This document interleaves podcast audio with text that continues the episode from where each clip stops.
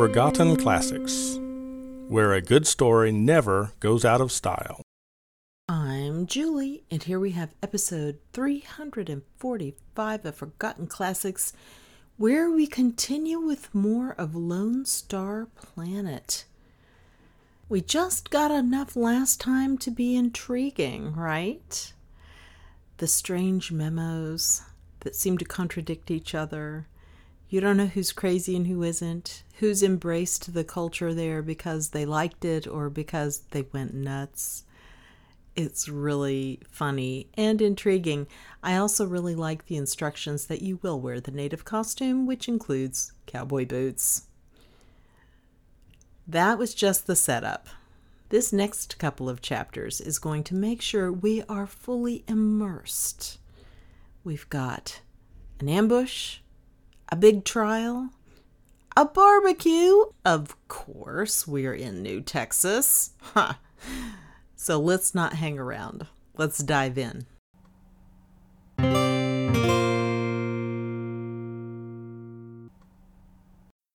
Chapter 3 of Lone Star Planet by H. Beam Piper and John G. McGuire. Read by Mark Nelson. New Austin Spaceport was a huge place, a good 50 miles outside the city. As we descended, I could see that it was laid out like a wheel, with the landings and the blast-off stands around the hub and high buildings, packing houses and refrigeration plants along the many spokes. It showed a technological level quite out of keeping with the accounts I had read, or the stories Hoddy had told about the simple ranch life of the planet. Might be foreign capital invested there, and I made a mental note to find out whose. On the other hand, Old Texas, on Terra, had been heavily industrialized, so much so that the state itself could handle the gigantic project of building enough spaceships to move almost the whole population into space. Then the landing field was rushing up at us, with the nearer ends of the roadways and streets drawing close and the far ends lengthening out away from us. The other lighter was already down, and I could see a crowd around it. There was a crowd waiting for us when we got out and went down the escalators to the ground, and as I had expected, a special group of men waiting for me. They were headed by a tall, slender individual in the short, black Eisenhower jacket, gray striped trousers, and black Homburg that was the uniform of the diplomatic service, alias the Cookie Pushers. Over their heads at the other rocket boat, I could see the gold gleaming head of the girl I'd met on the ship. I tried to push through the crowd and get to her. As I did, the Cookie Pusher got in my way. Mr. Silk, Mr. Ambassador, here we are, he was clamoring. The car for the embassy is right over here. He clutched my elbow. You have no idea how glad we all are to see you, Mr. Ambassador. Yes, yes, of course. Now, there's somebody over there I have to see at once. I tried to pull myself loose from his grasp. Across the concrete between the two lighters, I could see the girl push out of the crowd around her and wave a hand to me. I tried to yell to her, but just then another lighter, loaded with freight, started to lift out at another nearby stand, with the roar of a half a dozen Niagaras. The thin man in the striped trousers added to the uproar by shouting into my ear and pulling at me. We haven't time, he finally managed to make himself heard. We're dreadfully late now, sir. You must come with us. Hoddy, too, had caught hold of me by the other arm. Come on, boss. There's got to be some reason why he's got himself in an uproar about whatever it is. You'll see her again. Then the whole gang, Hoddy, the thin man with the black Homburg, his younger accomplice in identical garb, and the chauffeur, all closed in on me and pushed me, pulled me, half carried me, fifty yards across the concrete to where their air car was parked. By this time the tall blonde had gotten clear of the mob around her and was waving frantically at me. I tried to wave back, but I was literally crammed into the car and flung down on the seat. At the same time, the chauffeur was jumping in, extending the car's wings, jetting up. Great God! I bellowed. This is the damnedest piece of impudence I've ever had to suffer from any subordinates in my whole State Department experience. I want an explanation out of you, and it better be a good one. There was a deafening silence in the car for a moment. The thin man moved himself off my lap, then sat there looking at me with the heartbroken eyes of a friendly dog that had just been kicked for something which wasn't really its fault. Mr. Ambassador, you can't imagine how sorry we all are, but if we hadn't gotten you away from the spaceport and to the embassy at once, we would all have been much sorrier. Somebody here gunning for the ambassador? Hoddy demanded sharply. Oh, no, I hadn't even thought of that. The thin man almost gibbered. But your presence at the embassy is of immediate and urgent necessity. You have no idea of the state in which things have gotten. Oh, Pardon me, Mr. Ambassador. I am Gilbert W. Thrombley, your charge d'affaires. I shook hands with him. And Mr. Benito Gomez, the secretary of the embassy. I shook hands with him, too, and started to introduce Mr. Hoddy Ringo. Hoddy, however, had turned to look out the rear window. Immediately he gave a yelp. We got a tail, boss. Two of them. Look back there. There were two black eight passenger air cars of the same model whizzing after us, making an obvious effort to overtake us.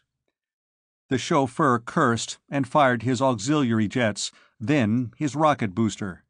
Immediately, black rocket fuel puffs shot away from the pursuing air cars.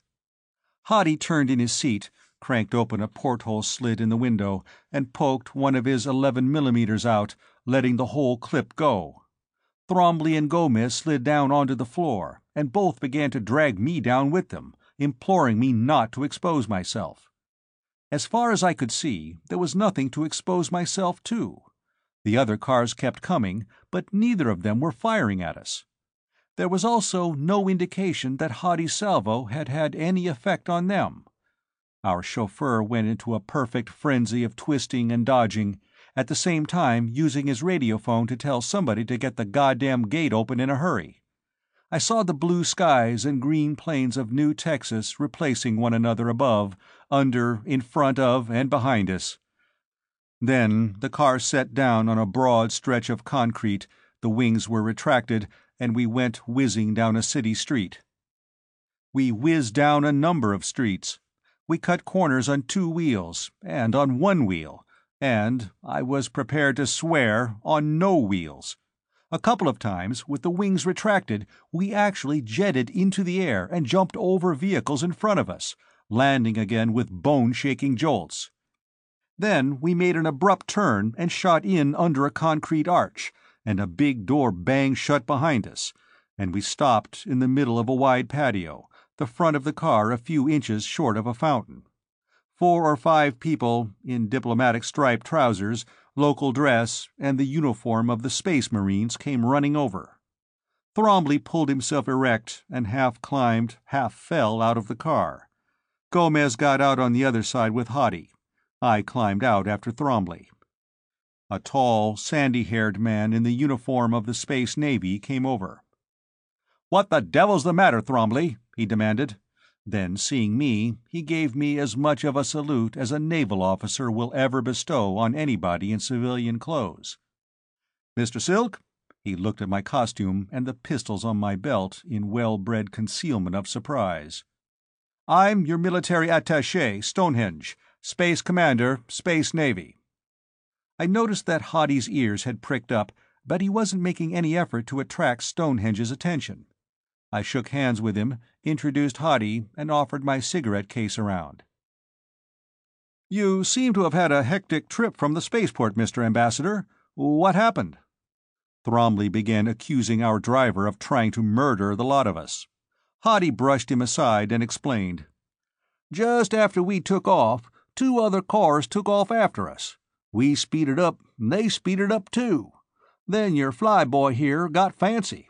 That shook 'em off, Time we got into the city, we dropped them.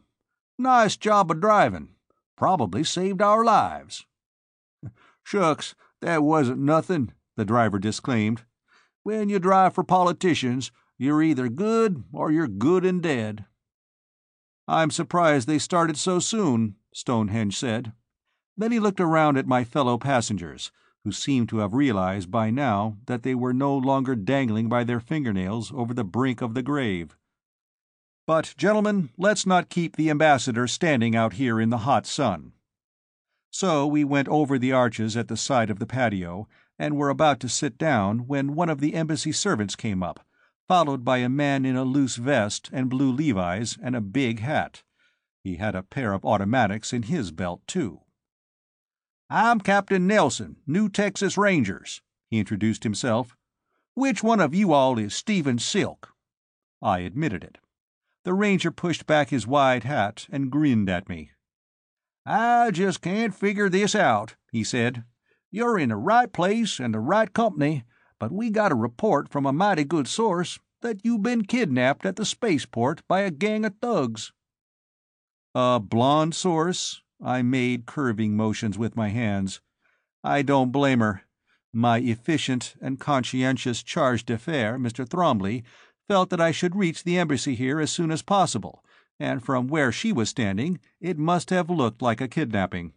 Fact is, it looked like one from where I was standing, too. Was that you and your people who were chasing us? Then I must apologize for opening fire on you. I hope nobody was hurt. No, our cars are pretty well armored. You scored a couple of times on one of them, but no harm done. I reckon after what happened to Silas Cumshaw, you had a right to be suspicious. I noticed that refreshments, including several bottles, had been placed on a big wicker table under the arched veranda. Can I offer you a drink, Captain, in token of mutual amity? I asked.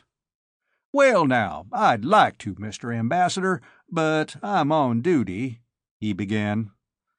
You can't be. You're an officer of the planetary government of New Texas, and in this embassy, you're in the territory of the Solar League. That's right now, Mr. Ambassador, he grinned. Extraterritoriality. Wonderful thing, extraterritoriality. He looked at Hoddy, who, for the first time since I had met him, was trying to shrink into the background. And diplomatic immunity, too, ain't it, Hoddy? After he had had his drink and departed, we all sat down. Thrombley began speaking almost at once. Mr. Ambassador, you must, you simply must issue a public statement immediately, sir. Only a public statement, issued promptly, will relieve the crisis into which we have all been thrust. Oh, come, Mr. Thrombley, I objected. Captain Nelson'll take care of all that in his report to his superiors. Thrombley looked at me for a moment, as though I had been speaking to him in Hottentot, then waved his hands in polite exasperation. Oh, no, no, I don't mean that, sir. I mean a public statement to the effect that you have assumed full responsibility for the embassy. Where is that thing? Mr. Gomez! Gomez gave him four or five sheets stapled together. He laid them on the table, turned to the last sheet, and whipped out a pen. Here, sir, just sign here. Are you crazy? I demanded. I'll be damned if I'll sign that. Not till I've taken an inventory of the physical property of the embassy and familiarized myself with all its commitments, and had the books audited by some firm of certified public accountants. Thrombley and Gomez looked at one another. They both groaned. But we must have a statement of assumption of responsibility, Gomez dithered. Or the business of the embassy will be at a dead stop, and we can't do anything, Thrombley finished. Wait a moment, Thrombley, Stonehenge cut in. I understand Mr. Silk's attitude. I've taken command of a good many ships and installations, and at one time or another I've never signed for anything I couldn't see and feel and count. I know men who retired as brigadier generals or vice admirals, but they retired loaded with debts incurred because as second lieutenants or ensigns they forgot that simple rule. He turned to me. Without any disrespect to the charge d'affaires, Mr. Silk, this embassy has been pretty badly disorganized since Mr. Cumshaw's death. No one felt authorized, or to put it more accurately, no one dared to declare himself acting head of the embassy. Because that would make him the next target? I interrupted. Well, that's what I was sent here for. Mr. Gomez, as Secretary of the Embassy, will you please, at once, prepare a statement for the press and telecast release to the effect that I am now the authorized head of this embassy, responsible from this hour for all its future policies, and all its present commitments insofar as they obligate the government of the Solar League. Get that out at once. Tomorrow I will present my credentials to the Secretary of State here. Thereafter, Mr. Thrombley, you can rest in the assurance that I'll be the one they'll be shooting at. But you can't wait that long, Mr. Ambassador, Thrombley almost wailed. We must go immediately to the State House. The reception for you is already going on. I looked at my watch, which had been regulated aboard ship for Capella IV time. It was just 1315. What time do they hold diplomatic receptions on this planet, Mr. Thrombley? I asked. Oh, any time at all, sir. This one started about 0900 when the news that the ship was in orbit off planet got in. It'll be a barbecue, of course, and. Barbecued super cow! Yippee! Hoddy yelled what I've been waiting for for five years. It would be the vilest cruelty not to take him along, I thought, and it would also keep him and Stonehenge apart for a while. But we must hurry, Mr. Ambassador, Thrombley was saying. If you will change now to formal dress. And he was looking at me, gasping. I think it was the first time he had actually seen what I was wearing. In native dress, Mr. Ambassador, Thrombley's eyes and tone were again those of an innocent spaniel caught in the middle of a marital argument. Then his gaze fell to my belt, and his eyes became saucers. Oh, dear! And armed! My charge d'affaires was shuddering, and he could not look directly at me. Mr. Ambassador, I understand that you were recently appointed from the consular service. I sincerely hope that you will not take it amiss if I point out, here in private, that Mr. Thrombley, I am wearing this costume and these pistols on the direct order of Secretary of State Gopal Singh. That set him back on his heels. I I can't believe it, he exclaimed. An ambassador is never armed. Not when he's dealing with a government which respects the comity of nations and the usages of diplomatic practice, no, I replied. But the fate of Mr. Cumshaw clearly indicates that the government of New Texas is not such a government. These pistols are in the nature of a not too subtle hint of the manner in which this government here is being regarded by the government of the Solar League. I turned to Stonehenge. Commander, what sort of an embassy guard have we? I asked. Space Marines, sergeant and five men. I double as guard officer, sir. Very well. Mr. Thrombley insists that it is necessary for me to go to this fish fry, or whatever it is, immediately. I want two men, a driver, and an auto rifleman for my car. And from now on, I would suggest, Commander, that you wear your sidearm at all times outside the embassy. Yes, sir and this time Stonehenge gave me a real salute. Well, I must phone the State House then, Thrombley said. We will have to call on Secretary of State Palm and then on President Hutchinson. With that, he got up, excused himself, motioned Gomez to follow, and hurried away. I got up too and motioned Stonehenge aside. Aboard ship, coming in, I was told that there's a task force of the Space Navy on maneuvers about five light years from here, I said. Uh, yes, sir. Task Force Red Blue Green, 5th Space Fleet. Fleet Admiral Sir Rodney Tregaskis. Can we get hold of a fast spaceboat with hyperdrive engines in a hurry? Eight or ten of them always around New Austin Spaceport, available for charter. All right, Charter one and get out to that fleet. Tell Admiral Tregaskis that the ambassador at New Austin feels in need of protection. Possibility of Zasroff invasion. I'll give you written orders. I want the fleet within radio call. How far out would that be with our facilities? The embassy radio isn't reliable beyond about 60 light minutes, sir. Then tell Sir Rodney to bring his fleet in that close. The invasion, if it comes, will probably not come from the direction of the Zasroff star cluster. They'll probably jump past us and move in from the other side. I hope you don't think I'm having nightmares, Commander. Danger of a Zsroff invasion was pointed out to me by persons on the very highest level, on Luna. Stonehenge nodded. I'm always having the same kind of nightmare, sir, especially since this special envoy arrived here, ostensibly to negotiate a meteor mining treaty. He hesitated for a moment. We don't want the New Texans to know, of course, that you've sent for the fleet. Naturally not. Well, if I can wait until about midnight before I leave, I can get a boat owned, manned, and operated by Solar League people. The boat's a dreadful looking old tub, but she's sound and fast. The gang who own her are pretty notorious characters, suspected of smuggling, piracy, and whatnot, but they'll keep their mouths shut if well paid. Then pay them well, I said. And it's just as well you're not leaving at once. When I get back from this clambake, I'll want to have a general informal council, and I certainly want you in on it. On the way to the State House in the air car, I kept wondering just how smart I had been. I was pretty sure that the Zsroff were getting ready for a sneak attack on New Texas, and, as Solar League ambassador, I, of course, had the right to call on the Space Navy for any amount of armed protection.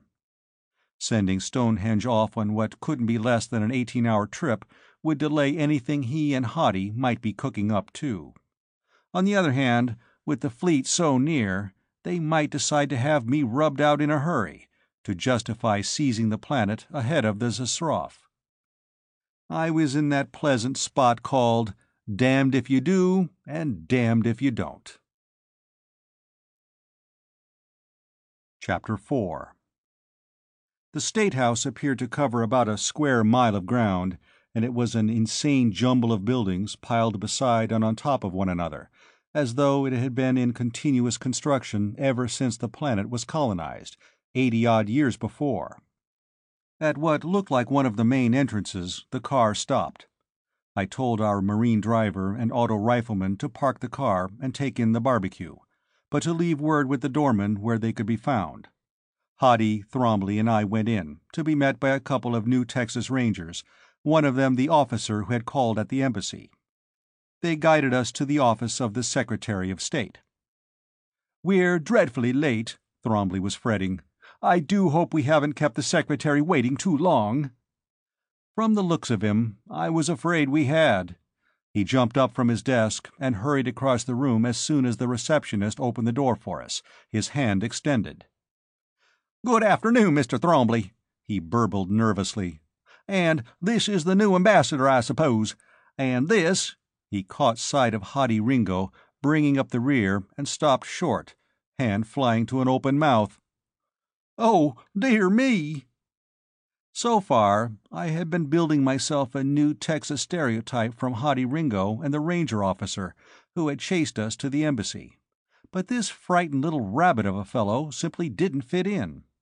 An alien would be justified in assigning him to an entirely different species. Thrombley introduced me. I introduced Hoddy as my confidential secretary and adviser. We all shook hands, and Thrombley dug my credentials out of his briefcase and handed them to me and I handed them to the Secretary of State, Mr. William A. Palm. He barely glanced at them, then shook my hand again fervently and mumbled something about inexpressible pleasure and entirely acceptable to my government. That made me the accredited and accepted ambassador to New Texas. Mr. Palm hoped, or said he hoped, that my stay in New Texas would be long and pleasant. He seemed rather less than convinced that it would be. His eyes kept returning in horrified fascination to my belt. Each time they would focus on the butts of my Krupp. He would pull them resolutely away again. And now we must take you to President Hutchinson. He is most anxious to meet you, Mr. Silk. If you will please come with me. Four or five rangers who had been loitering the hall outside moved to follow us, as we went toward the elevator. Although we had come into the building onto a floor only a few feet above street level, we went down three floors from the hallway outside the Secretary of State's office into a huge room the concrete floor of which was oil stained, as though vehicles were continually being driven in and out. It was about a hundred feet wide, and two or three hundred in length. Daylight was visible through open doors at the end. As we approached them, the Rangers fanning out on either side in front of us, I could hear a perfect bedlam of noise outside shouting, singing, dance band music, interspersed with the banging of shots. When we reached the doors at the end, we emerged into one end of a big rectangular plaza, at least five hundred yards in length. Most of the uproar was centered at the opposite end, where several thousand people, in costumes colored through the whole spectrum, were milling about. There seemed to be at least two square dances going on, to the music of competing bands. At the distant end of the plaza, over the heads of the crowd, I could see the piles and tracks of an overhead crane, towering above what looked like an open hearth furnace. Between us and the bulk of the crowd, in a cleared space, two medium tanks, heavily padded with mats, were ramming and trying to overturn each other, the mob of spectators crowding as close to them as they dared. The din was positively deafening, though we were at least two hundred yards from the center of the crowd. Oh dear, I always dread these things, Palm was saying. Yes, absolutely anything could happen, Thrombley twittered. Man, this is a real barbecue, Hoddy gloated. Now I really feel at home. Over this way, Mr. Silk, Palm said, guiding me toward the short end of the plaza on our left. We will see the president, and then he gulped. Then we all go down to the barbecue. In the center of the short end of the plaza, dwarfed by the monster bulks of steel and concrete and glass around it, stood a little old building of warm tinted adobe. I had never seen it before, but somehow it was familiar looking. And then I remembered. Although I had never seen it before, I had seen it pictured many times. Pictured under attack, with gun smoke spouting from windows and parapets. I plucked Thrombley's sleeve. Isn't that a replica of the Alamo? He was shocked. Oh, dear Mr. Ambassador, don't let anybody hear you ask that. That's no replica. It is the Alamo, the Alamo. I stood there a moment looking at it. I was remembering, and finally understanding, what my psychohistory lessons about the romantic freeze had meant. They had taken this little mission fort down, brick by adobe brick, loaded it carefully into a spaceship, brought it here, 42 light years away from Terra, and reverently set it up again. Then they had built a whole world and a whole social philosophy around it. It had been the dissatisfied, of course, the discontented, the dreamers who had led the vanguard of man's explosion into space following the discovery of the hyperspace drive. They had gone from Terra cherishing dream of things that had been dumped into the dustbin of history, carrying with them pictures of ways of life that had passed away, or that had never really been. Then, in their new life, on new planets, they had set to work making those dreams and those pictures live. And many times they had come close to succeeding. These Texans, now, they had left behind the cold fact that it had been their state's great industrial complex that had made their migration possible. They ignored the fact that their life here on Capella 4 was possible only by application of modern industrial technology. That rodeo down the plaza, tank tilting instead of bronco busting. Here they were, living frozen in a romantic dream a world of roving cowboys and ranch kingdoms. No wonder Hoddy hadn't liked the books I had been reading on the ship. They shook the fabric of that dream. There were people moving about, at this relatively quiet end of the plaza, mostly in the direction of the barbecue. Ten or twelve Rangers loitered at the front of the Alamo, and with them I saw the dress blues of my two Marines. There was a little three wheeled motor cart among them, from which they were helping themselves to food and drink. When they saw us coming, the two Marines shoved their sandwiches into the hands of a couple of Rangers and tried to come to attention. At ease, at ease, I told them. Have a good time, boys. Hoddy, you better get in on some of this grub. I may be inside for quite a while. As soon as the Rangers saw Hoddy, they hastily got things out of their right hands. Hoddy grinned at them. Take it easy, boys, he said. I'm protected by the game laws.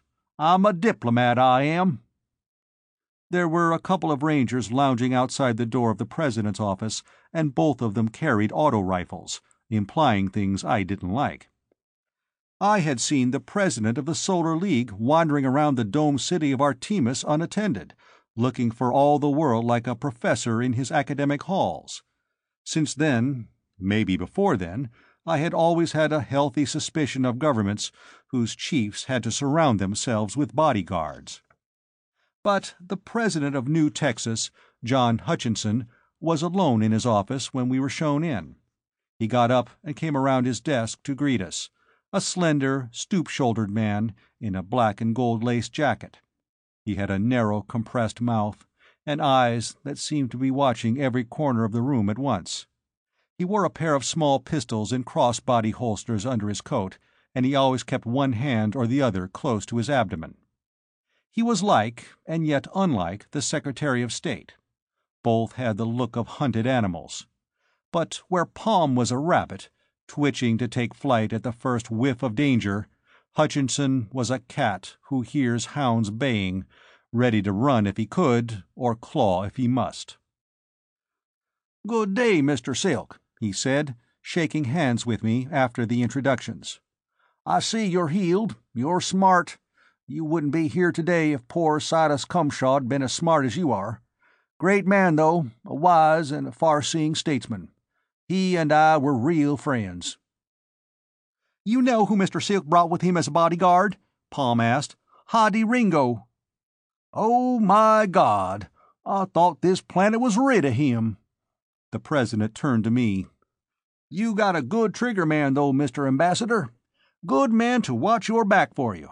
But a lot of folks here won't thank you for bringing him back to New Texas. He looked at his watch.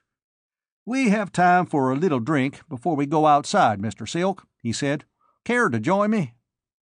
I assented, and he got a bottle of super bourbon out of his desk, with four glasses.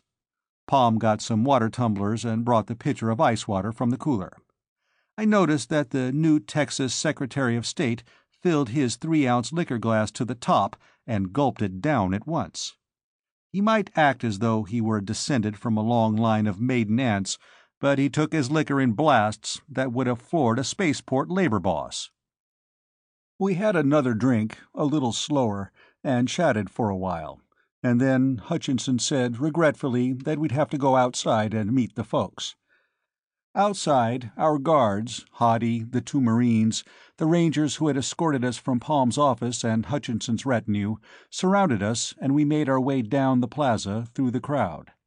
The din, ear piercing yells, whistles, cowbells, pistol shots, the cacophony of the two dance bands, and the chorus singing, of which I caught only the words, The skies of freedom are above you was as bad as New Year's Eve in Manhattan or Nairobi or New Moscow on Terra.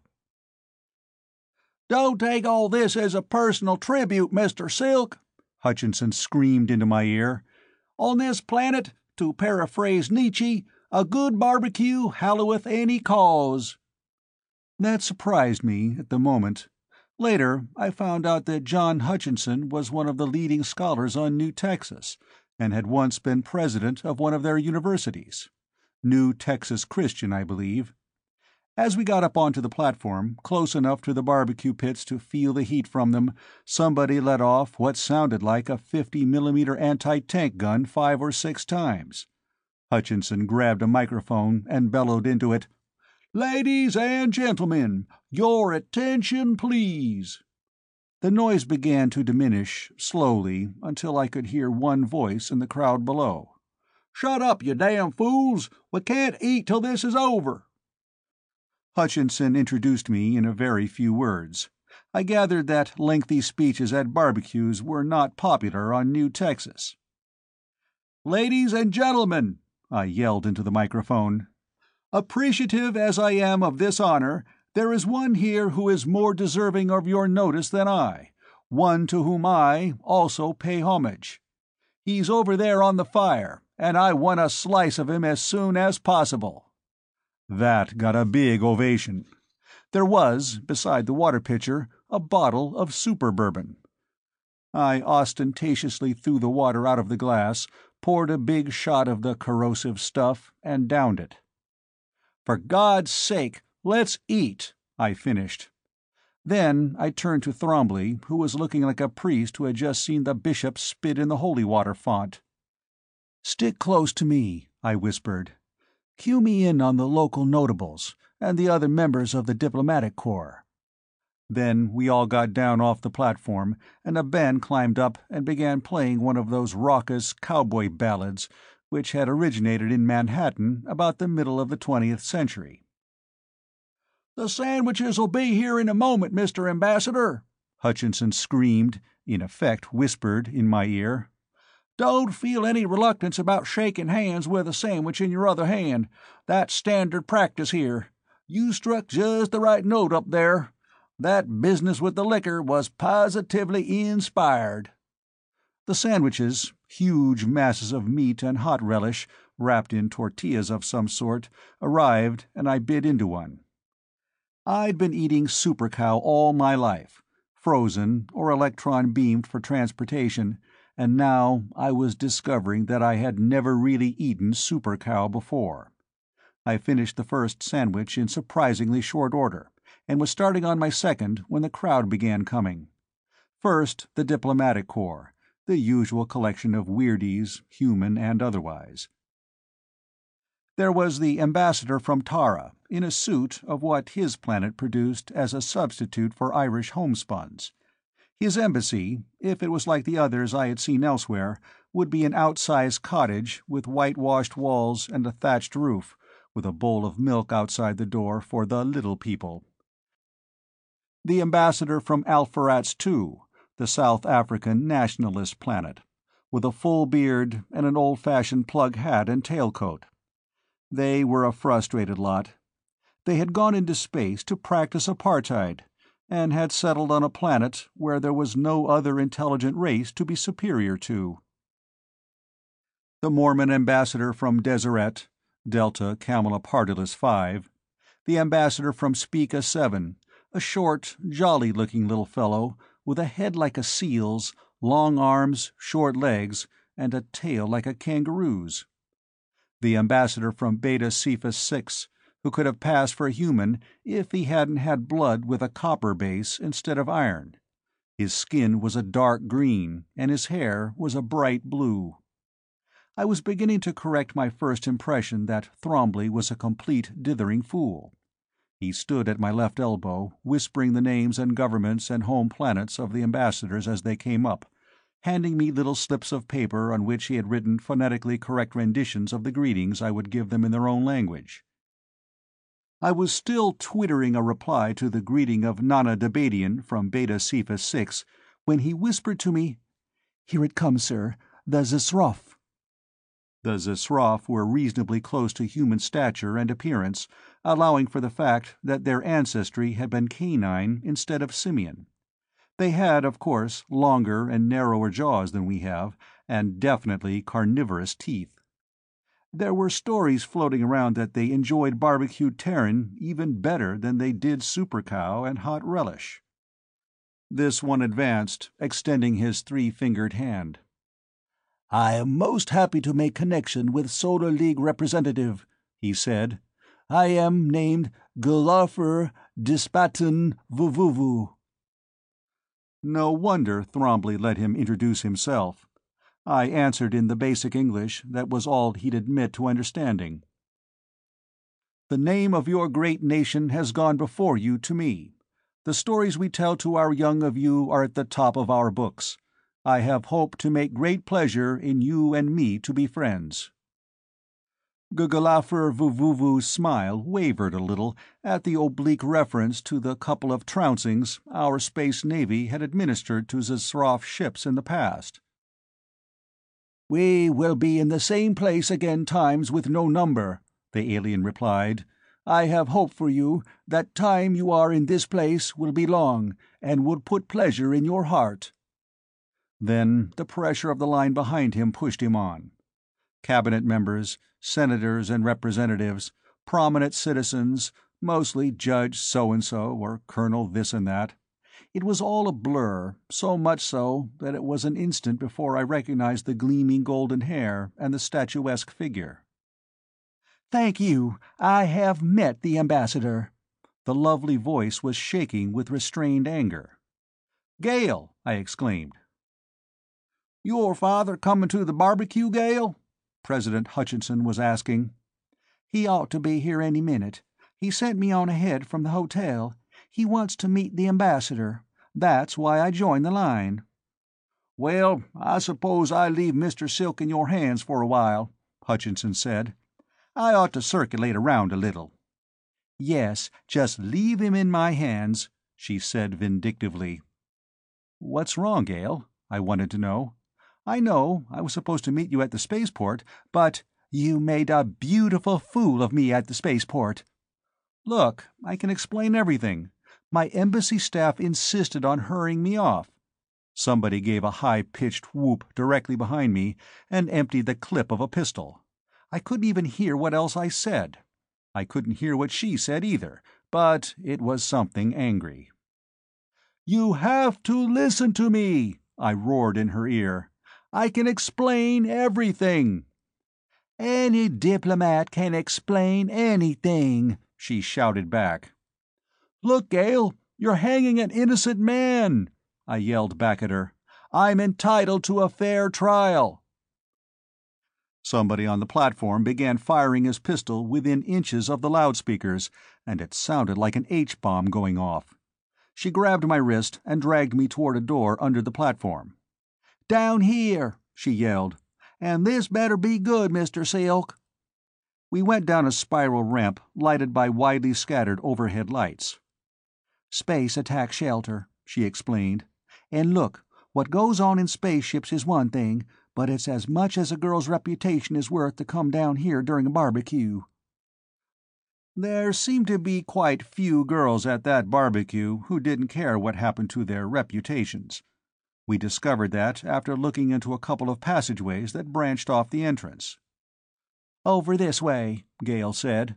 Confederate Courts building. There won't be anything going on over here now.